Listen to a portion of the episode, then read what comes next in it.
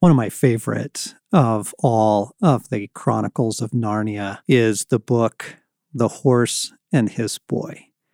I must have read this a dozen times or heard an audio recording as we did family road trips around the country. But it was a couple of years ago that I was reading it again, and God kind of snuck up on me through it. And it was through this passage. Those of you who are maybe unfamiliar, it's a story of a boy who actually was kidnapped from uh, Narnia, from Archenland, and he's grown up without knowing who his real family is. He's grown up in the South in a pagan country, and with the help of a talking horse, he has escaped and they've made it north into Narnia. But then he gets separated from his companions and he gets lost in the mountains late at night. And he's on a, an uncooperative horse and he's in a fog bank. And then something begins to walk up next to him. The thing, unless it was a person, went on beside him so very quietly that Shasta began to hope he had only imagined it. But just as he was becoming quite sure of it, there suddenly came a deep, rich sigh out of the darkness beside him. That couldn't be imagination. Anyway, he had felt the hot breath of that sigh on his chilly left hand. Now, if the horse had been any good, or if he had known how to get any good out of the horse, he would have risked everything on a breakaway and a wild gallop. But he knew he couldn't make that horse gallop. So he went on at a walking pace, and the unseen companion walked and breathed beside him. At last, Shasta could bear it no longer. Who are you? he said, scarcely above a whisper. One who has waited long for you to speak, said the thing. Its voice was not loud, but very large and deep. Are you, are you a giant? asked Shasta. You might call me a giant, said the large voice, but I am not like the creatures you call giants. I can't see you at all. Oh, please, please go away. What harm have I ever done you? Oh, I am the unluckiest person in the whole world. Once more he felt the warm breath of the thing on his hand and face. There, it said, that is not the breath of a ghost. Tell me your sorrows. And it was that moment in the story that just stopped me. Tell me your sorrows. And it opened up this whole new level of conversation between me and Jesus. Friends, welcome back to the Ransomed Heart podcast. John Eldredge in the studio for a couple weeks here with my wife Stace with Alan and with Morgan on our team because what we wanted to talk to you about here in January was opening up some new ways of experiencing God. And as I thought about that topic, I remembered this experience of reading this and feeling the invitation here out of a children's story. Suddenly, Jesus was right there with me, and I felt his invitation to tell him my sorrows. And it it opened up this really beautiful conversation and, and intimacy that I hadn't been looking for. It kind of came in as a surprise and from an unlooked source. And what we want to just chat about this week and next is opening up some new avenues of experiencing God or experiencing God in new ways to you. And so, gang, as I raise that topic, as I raise that idea, um, what are your thoughts go with that? John, thanks for that. My thoughts immediately go to the other side. To God wants that for us. He wants us to experience Him in new ways. And one who has waited long. One who has waited long. And so I think the first thing is rest assured, dear ones, that this desire to experience him in new ways, to walk in a deeper intimacy with him is is one that's an echo in our hearts, the source of which is from heaven is from our father mm-hmm. who wants that for us mm-hmm. and so mm-hmm. so what's fun is is a beginning place is simply to ask for it mm-hmm. give me the eyes to see god is talking and inviting all the time. And so for us simply to ask, give me the ears to hear you. What do you want to say to me today? Mhm. Such a good beginning.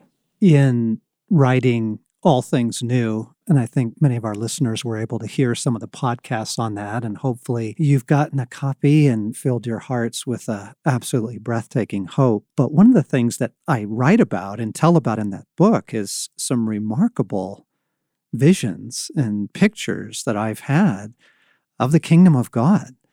And I was never a picture guy. I was I was never really a vision guy. I I hear from God fairly well, but I, I just, you know, I would be in other prayer situations or meetings or different things, and people, Craig used to get mm-hmm. pictures, you know, and and finally I realized one day I was literally driving in my Ford truck, and I driving down the highway, and I realized the reason that I don't get pictures is because I've never asked. So to your point, Stace, like I just began Started to ask. and I just began to ask and say, Jesus, open up my heart, open up my faculties, open up my imagination. Mm. I want to see your kingdom. Now, Yes. this isn't this isn't a podcast about seeing the kingdom of God, but that would be an example of asking Yes. and, and realizing that maybe the reason that I hadn't entered into that realm of experience was because frankly I'd been kind of closed off to it, yes. if truth be told. Oh, John, I love when you read from The Horse and His Boy that first word that Shasta spoke to the breath of who are you? And it's that, Stasi, you're talking about it's a curiosity, right? Mhm. Tozer said curiosity is the sign of, of an alive soul. And so I I'm struck by how often it's my choosing to be curious about the more that I don't know. And often it's out of a pain, often it's out of a, a problem, but it's actually a doorway of curiosity into the more. I know one mentor said that the soul is infinite and its infinite need can only be matched by God's infinite capacity and desire to fill that need. And so I'm just reminded as you share this morning that our soul is infinite and vast, and God is infinite and vast. And so it begins with this belief that there is more that Mhm. I'm not aware of. And those are treasures that will be essential if I want to mature into the depths. Yes. Do you remember years ago, I was uh, teaching a college class of very dedicated Christian college leaders. And I played the U2 song, I Still Haven't Found What I'm Looking For. And then I looked at all of them and said, Is it possible to be a Christian and still not have found what you're looking for? There's dead, dead, dead silence in the room because, like, what's the right answer? Right. And, and, and I said, It better be. It better be because there is no way you have experienced all that there is of God or of his gifts or of the kingdom or of the intimacy, the beauty, the hmm. treasures, all of it. Like our limited experience sure better not be hmm. all there is. Right. And it's a very hopeful thought. Hmm. Well, what's beautiful about that passage you started on is the boy starts in a fog. Right. Like there, there's fog all around him. And that so often describes our life. Like we see partially, we Mhm. see a little, but there's so much that's vague and we don't know and we don't see. And the best way for the fog to lift isn't isn't for us to try to define what we want or how life on our terms should look, but I think it's to try to see God in new ways, hear his voice in new ways, because when we do that, that's when we start to see our lives in new ways. Like Mm. that's the beginning of seeing clearly through the fog is seeing God, not trying to see our circumstances more clearly. So, so what I want to hear from you today, and we'll let it bleed over into next week. Let's tell some stories out of our own experience of I wanted to experience God in a new way or in this way, or I heard people talking about such and such, and that was different for me. And I, I got curious about that. Like, how in your life have doors opened up? How have you chased them to experience God in new ways? I remember hearing for the first time, it was about the same time that Sacred Romance came out. So, but a little before, so around 97. And I began to hear about a woman who was doing little small retreats in her home, little intimate gatherings, and teaching about an intimate relationship with Jesus, teaching about the fact that Jesus likes it when we worship him, that we can minister to the heart of God. And the people that were coming out of this had like their eyes opened wide. I could see a passion for Jesus in them. And she prayed for them at the end and she would get pictures. Okay. Oh my gosh. I started hearing about her everywhere I went. It was getting crazy because I was so hungry for a deeper intimacy with Jesus. I, I didn't know what was available. All I knew was that what I had wasn't enough. Mm. And I began asking people, well, who, what is her name? How do I get in touch with her? And I finally found out what street she lived on. And I literally was ready to go knocking door to door to, there's not that many houses on this street. but I was really ravenous. I needed more of Jesus. I needed to know him more intimately and personally and encounter his love. And the day I was set out to go knocking door to door, somebody called with her number and I pushed myself into a little day retreat that was happening later that week. And it was an invitation to to knowing Jesus' love for me personally that forever changed the trajectory of my life. And and that for you, a lot of it was the new worship experience. It, it was the new it was it was learning that I could sit in the presence of God with just for me ushered into his presence by some anointed worship. And in my imagination my sanctified imagination imagining myself before him and and him coming and just encountering a personal revelation of his love being available in the moment. It was more than manna. Okay, so now there's some important things about this 1997 story yeah. thing. First off, she's no longer here. She's with the Lord. So yes. the point is not I need to write Stasi and get the name of this woman and go. Right, right. No, no. the point is that was a little outside our box. It was massively yeah. outside our box. I never you know, what do you mean she prays for you and gets a picture? Like, what? What do you mean people like worship together or worship alone for, for a long time? Like, not, you know, we had a we, we, had a rich Christian life, yes, but that was way outside our particular experience. Right. And you took the risk of going into something new, and you discovered something that's become absolutely precious to your life with God. Yes. More stories.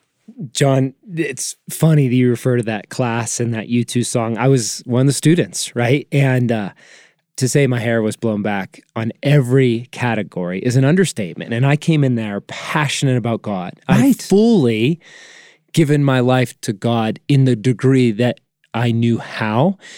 And week by week, my categories were just unearthed. But I, and I, what I so appreciate, we're really talking about the frontier of the soul.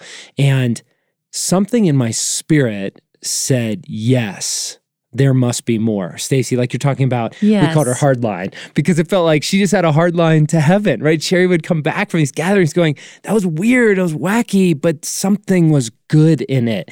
And so, for example, we're in that classroom and you presented the case for spiritual warfare. And you're quoting scriptures of Second Peter and Colossians and my spirit says this is true, but my mind is going, I've never heard of this. I became a believer largely through a Presbyterian fellowship, grew up in Catholicism, and these were new categories. And so now I'm ruined and I have to deal with do I want this? It's back to this question, who are you, right? Mm-hmm. And and so then the next week came and I felt so vulnerable because you are now on thin ice because you don't even know what you don't know and I felt like the spirit was I wouldn't have said this at the time, but looking back I realized the spirit of God was leading me to inquire and skip class the next week and go out to Rocky Mountain National Park. And so I was excited and nervous and messed up and wanting to know more of God's kingdom. So I took my Bible and I went up a trailhead in the afternoon. There was still late, uh, you know, kind of the early snows. And so it was cold up there. And I just said, God, I want to know you for who you are, not as I have learned you to be. And so I opened the Gospel of Mark and I said, Jesus, whatever I encounter of you in this gospel, I'm going to accept. I'm going to set down my presuppositions and I'm going to see you afresh. And Spirit, would you show me afresh because of what John opened up in class last week? Mm-hmm. I need to know if it's true or if he's crazy. But I sat and I read the whole Gospel of Mark, and I had never actually read the whole book in one setting. Just asking the question huh. who is the Jesus that's presented in this gospel? Yeah. And I was blown away because it was way more extreme than what you presented. and you're the most extreme person I knew. Yeah. But I was like, wait a second, John understated this. And so, to your point, it opened up a new category that caused me to, in humility, say, God, I want to know you beyond who I have allowed you to be. And so, gang, as we go along, we're going to continue to share some stories and point out some observations. And one that I want to make right now is we've just named three. We named personal worship and entering into really great music that really brings you into the presence of God and spending some time there. Not one song on the radio as you're dashing to the market, but literally in your space or in your car or on your headphones or wherever it can be extended times of really, really good worship music, bringing you in a richer experience of God. So if that's new, there's one. Morgan was naming spiritual warfare as like, wait, what? My whole life I've never heard of this. Yes. Like, what's that? And how, if that is something that is either new to you or frankly, you've kind of avoided, maybe that's an open door. You know, maybe that's a, a, frontier. Maybe that's an area that God wants you to grow in. I was giving the example of writing all things new and, and saying, i I was never a picture guy, never got pictures. And, and I can circle back to some of those stories in a minute, but just opening myself up to that. That's a third. And we're only a few minutes into this podcast. Like there, there are these rich, rich possibilities of new spaces with God for each one of our listeners. Yeah. Well, and here's a fourth. The fourth for me, different story, was the discovery of presence. And if I go back to that point, like Christmas life, presents, birthday presents, presents. Oh, the presence of God. Of God. Yes, that's my Texas past accent. But what happened was, I can remember vividly this period where I was the boy in the fog. Mm-hmm. And I my desire was simply not for more of God in the sense of his presence or relationship. It was I just want things to go easier. I want things to be more efficient. And to that degree, I want some answers from God. So, God, whatever it takes for my life to be easier and to have more efficiency, give me those scripture verses, give me those answers, and great. And then I'll be good again. And where God really disrupted me, John, was your book, Walking with God. It was right when that galley came out, the, the advanced copy of the book. I wasn't working at Ransomed Heart then. I was in another publishing industry and I got a copy of that book. And Kelly and I had a beach trip scheduled. And I vividly remember we would sit on the shore and exchange the book to each read a chapter to each other. And it was a disruptive awakening to wait a minute this is i can, like we can not actually just ask questions but we can hear god's voice and it's not lifting up prayers but it becomes relational and it becomes an adventure and it it, it actually is not about so much getting the answers as much as God's being with us and us understanding this journey of life with God. Mm. And so that's when the fog for me started to lift. And it was not out of the, the purest motive. I mean, my questions to God were more just come through, just give me relief. Fix this. Fix it. And then I'm good. And through the book, Walking with God, just it was that first taste of, oh, there's so much more here. There's so there's mm. such a bigger story than simply relief or having things fixed. Mm. It's intimacy mm. and the presence of God.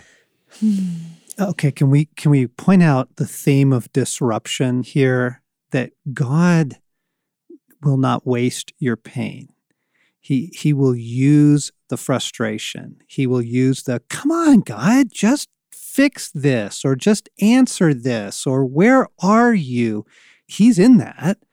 He may not have caused it, but he'll sure use it. He'll use the disruption to bring us into new places. I'm thinking of Jesus with the rich young ruler. It's like, wow, that's really good.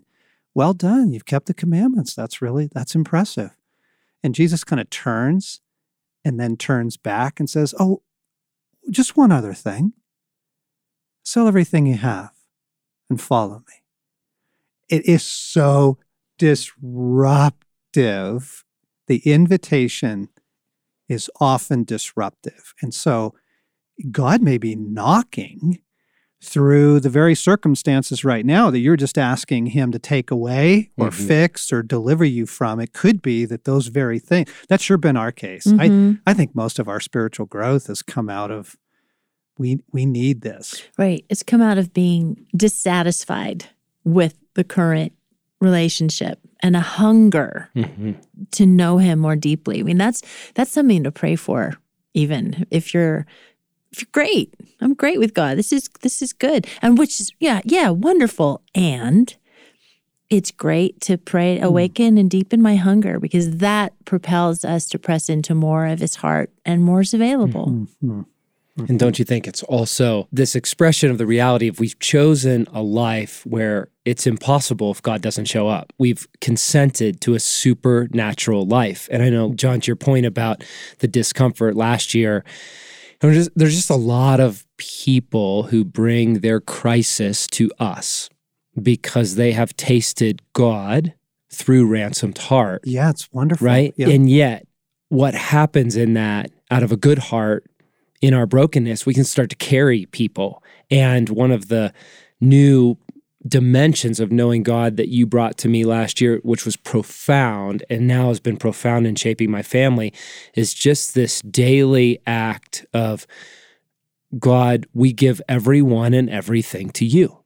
And it sounds very simple, but it's actually very deep spirituality because by giving everyone and everything to God, it's given me a deeper place of union that I can both discern which battles are mine and also engage in a true love for a person and then release them to God and not carry them. And so it's just another example of the pain of people's crises have led to this actually vibrant place of I'm good because I am practicing a discipline of I give everyone and everything to God. well, and it wasn't just their pain, it was yours because Absolutely. you were carrying it Yes. and you felt a responsibility to carry Yep. it out of your good heart, trying to come through, right? Yep. And it was that that drove you to, I, I, this is unsustainable. Completely unsustainable. I can't, I can't, I'm drying up, I'm burning out, I'm angry, I'm resentful. I need an answer to this. Yes. And God was in that, He totally was. right? It- it- and so, again, just God will do several things I want to point out in inviting us into deeper places with Him, or just more, or just something new. One, He will draw away. Mm. He will He will draw near, and then He'll draw away. And He actually does this throughout your entire Christian life. It's been my experience so far. It, in the drawing away, our first reaction is, "What? Where did you go? Wait, that was so rich last week or last month, or my gosh, we just got back from this couples retreat and it was so good. And where are you? You okay, you're not blowing it. He's not abandoned you, but he will draw away to get you to chase him. He will. Okay. The other thing he'll do is that the old tools stop working. The old tools stop working. Okay, so you know the old, the expression "give a boy a hammer, the whole world looks like a nail." You know this is human nature. When you find something that works, someone took you through a discipleship program, and it was scripture memory. And for several years, scripture memory was the most rich and phenomenal way of connecting with God, and it was strengthening your soul. And that kind of dried up. And, and it's not that God isn't in that anymore. He's saying there are more tools than just that particular hammer. Or you went to counseling and, and it was counseling, and counseling was the breakthrough, and counseling did remarkable things in your lives. And then, and then it kind of got stale. And you, you sort of, you and your counselor kind of looked at each other and went, Well, I, I think we're done, you know? And you're like, Gosh, what? Okay, God's saying that was very helpful, but don't make that your only tool. I'm going to invite you into new places, by making some of the old tools less effective than they once were. Have you experienced that in your lives? Have you seen those Oh. two things? The draw away, the Yeah, John, an example comes to mind of so I had what I thought was a vibrant relationship with God. And in the early days, what I what I came into was this knowing of the Father. And I teach on that in sonship, and you can hear on that resource. And so realize, oh, God is this Trinity. And so there's a Father. And it was a 10 years really of getting to know him and Jesus. And but this whole like the Holy Spirit one was always wacky, wacky. Like it always when you hear Holy Spirit, most of the time that equals wacky. And at the it to your point, it was like, you know what? It, at that time, it was like, I'm good. I'm good. I have a vibrant relationship as a son, learning presence, as you said, Alan. And I know Jesus as a brother and a savior and even his authority.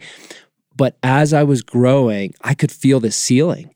And I was frustrated because I didn't want wacky. I actually don't want a prayer language. I actually don't want to speak in tongues. And I don't want to have this wildness of, of mystery. And I'm good without that. But my Christian life got to a point where there was a limit. And so I just kind of said, Uncle, God, I trust you. I'm going to pursue you. So I went knocking and I found the person, a man who I trusted, who I also saw demonstrated an intimate relationship with the Holy Spirit. And I remember that day we were on a camping trip and I went up to him and I said, Hey, you have a relationship with the Holy Spirit and I don't. And it weirds me out, but I want some of that. What do I need to know? I felt like six years old again. don't you? He mm. puts his head back. I'll never forget this moment. And he just laughs and he keeps laughing. And I'm just like, see what I mean? and then he just looks me in the eye and he has tears. Hmm. And those tears were, I have a treasure and I'm glad you asked. Hmm. And he just grabbed me by the shoulders and he said, buckle your seatbelt. Hmm. And so it begins. I have some fantastic stories, and the point is, it matured, and my relationship with the Holy Spirit isn't wacky. It's wild, and it's personal, and it's it's inexplainable sometimes to others, but it is helping me mature in the kingdom. And it's not wacky; it's just quite mysterious.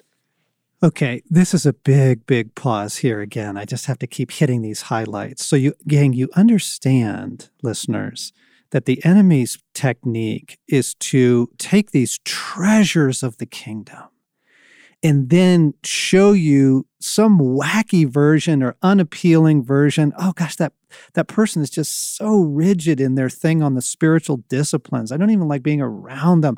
He, he'll try and sour it Yes. to keep you away hmm. from the very treasure, right? And and the wacky taffy stuff that can often go around the Holy Spirit is one of his ways of keeping people away from something we desperately need. Yes. Essential. God is a Trinity. So here's a, here's another frontier to name. Who in the Trinity do you not have a rich relationship with, listeners? Right? If you're like super tight with the Father, but don't have a lot of intimacy with Jesus, then I bet God's probably going to take you into relationship with Jesus? Or are you like really tight with the gifts of the Spirit and, and the presence of the Spirit, but you don't know the Father very well? You don't feel like a daughter. You don't feel like a son. Well, there's your frontier. God, that's another fun way of Mhm. getting at some frontier is going, oh, wow, right. God is Trinity. And I actually don't think I even relate to him as Trinity. I just call him God, you know, and that's okay. That's okay. But there is a father and he relates to you like a father does. And there is a son. He relates to you like the son does. And there is the spirit. And Holy Spirit relates to you the way that they want to. You know? So I just think that's a fun, Mhm. that's a fun observation of, uh oh. Well, there's also a good heart test there where we have three teenagers in our house. And uh, oftentimes, when I'll invite them into something as a dad, their first response is, I'm good. I'm good. Meaning, no. like, Don't want to like, go there. I, I, I'm, I'm pretty content to sit where I'm at in whatever level I'm at at this thing. And I think one of the biggest invitations from God, the Holy Spirit, Jesus, is do you want to go into those deeper waters? Like if you're good in the shallow water, if you're good in the baby pool, God will let you sit in that knee deep water and you really don't need much of God and you really won't see many miraculous things because you're not putting yourself, Morgan, like you said, in a position to need Yes. God to come through, to need a miracle. And so part of these new places with God, I found is just this hunger of, I want to keep my awe in you, God. And it shifts it from, what do I get out of it to what is God inviting me into beyond me? Mhm. And I think that's some of the best stories you can step into are the ones where you're not the hero, but where you're a big part of it. Like I love the title of the book you started us with, John, The Horse and His Boy. Like the focus, it's a disruptive title It is. because it should be The Boy and His Horse. right. So already it's a, a wink, I think, from C.S. Lewis and from God of it's not all about you, but what can you step into in awe with God in those deeper waters? So, gang, we're just going to pause here because I bet there's already enough disruption going on with you. It's either your frustration or it's your pain or something someone said today in the podcast that's pricked you enough to go, okay, stay with that. Stay with that. We're going to be back next week. We're going to pick up part two in the spirit of if you want to go some new places with God, here's what we would suggest. But this is enough for today. I bet there's enough that's already kind of stirring, whether it's relating to the Trinity or it's worship, warfare, hearing the voice of God, visions, pictures of the kingdom, you know, your shallow water, whatever it is, the tool, the hammer that you've been using, and now your tools aren't working so well anymore. God's in it, and He's inviting us all into something new and deeper and fresh. You've been listening to the Ransomed Heart podcast with Allen Arnold, Morgan Snyder, Stasi, and John Eldredge.